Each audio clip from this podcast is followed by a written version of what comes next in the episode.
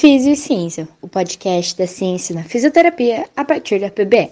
Apresentado por Thaís Siqueira.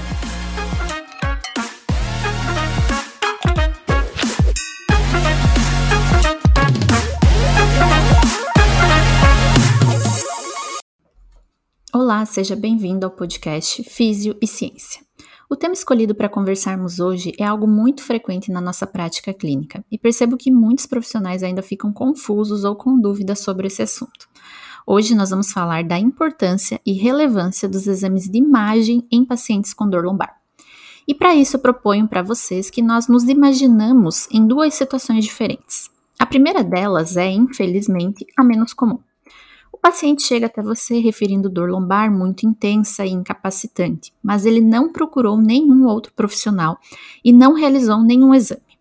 Qual é a sua conduta?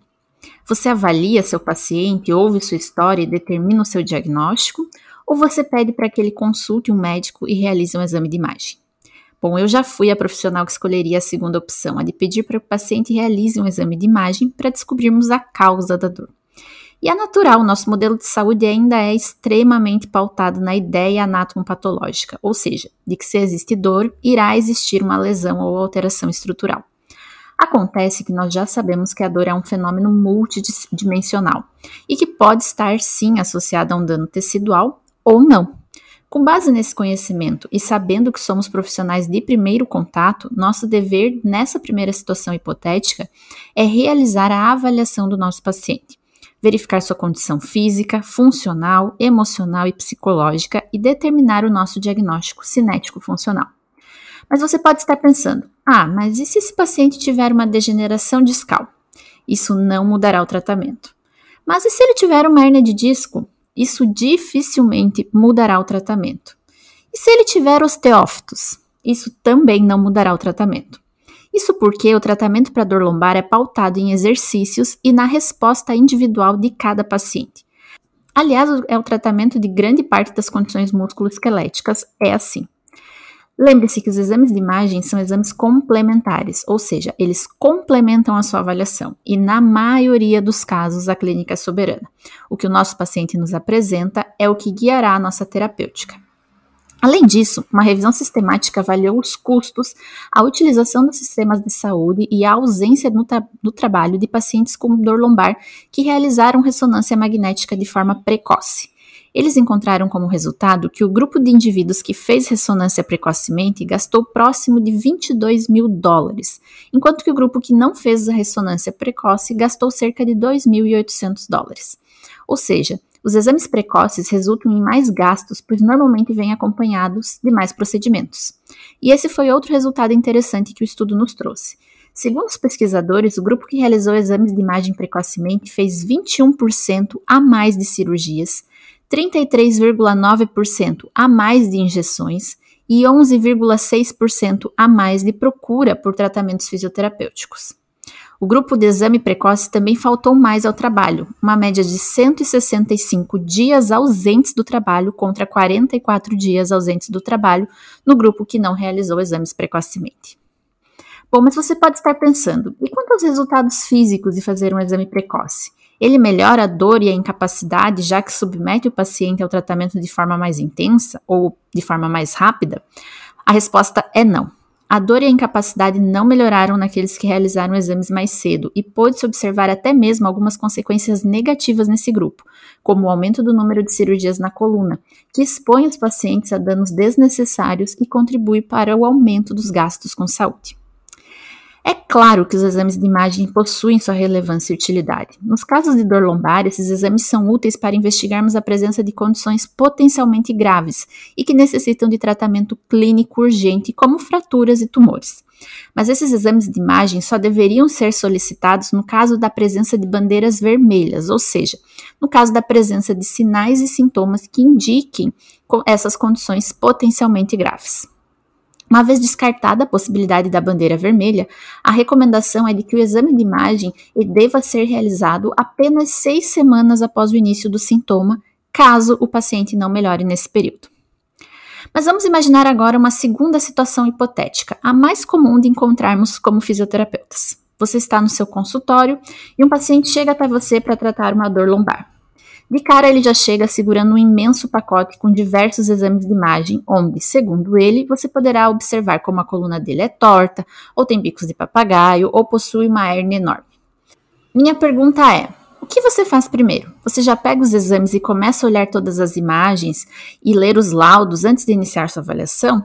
Se você respondeu que sim, fica aqui comigo e vamos conversar mais de pertinho. Quando os pacientes chegam até nós com diversos exames de imagem, eles já vêm com a ideia reforçada de que o que aparece nos seus exames é a causa da sua dor.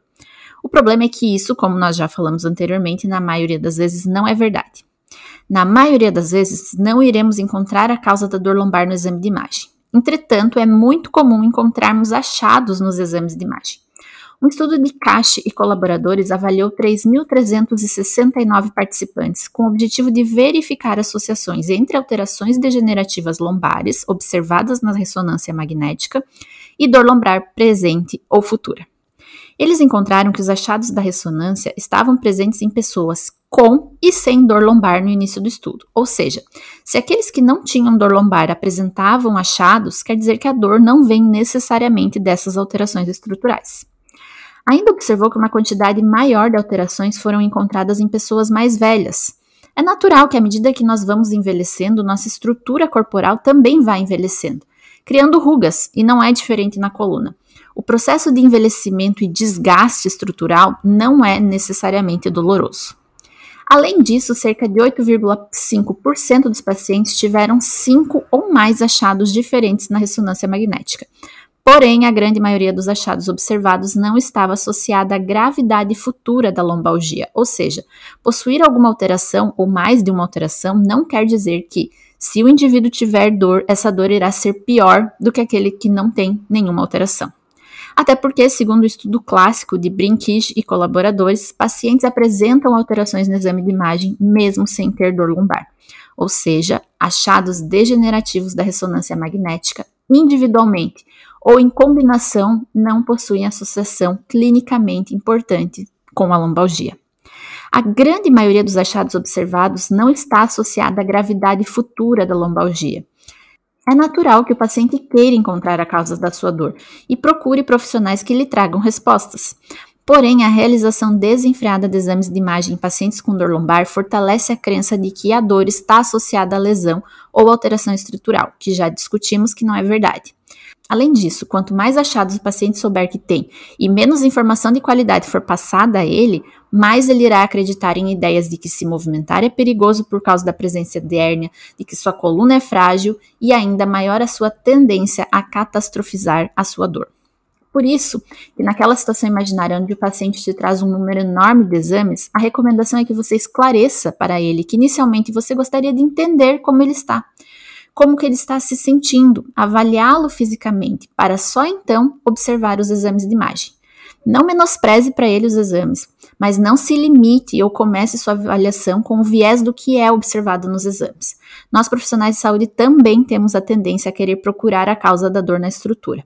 Inicie sua avaliação, ouça seu paciente, faça os testes, elabore seu diagnóstico e só depois analise os exames de imagem para confirmar, refutar ou simplesmente complementar os seus achados.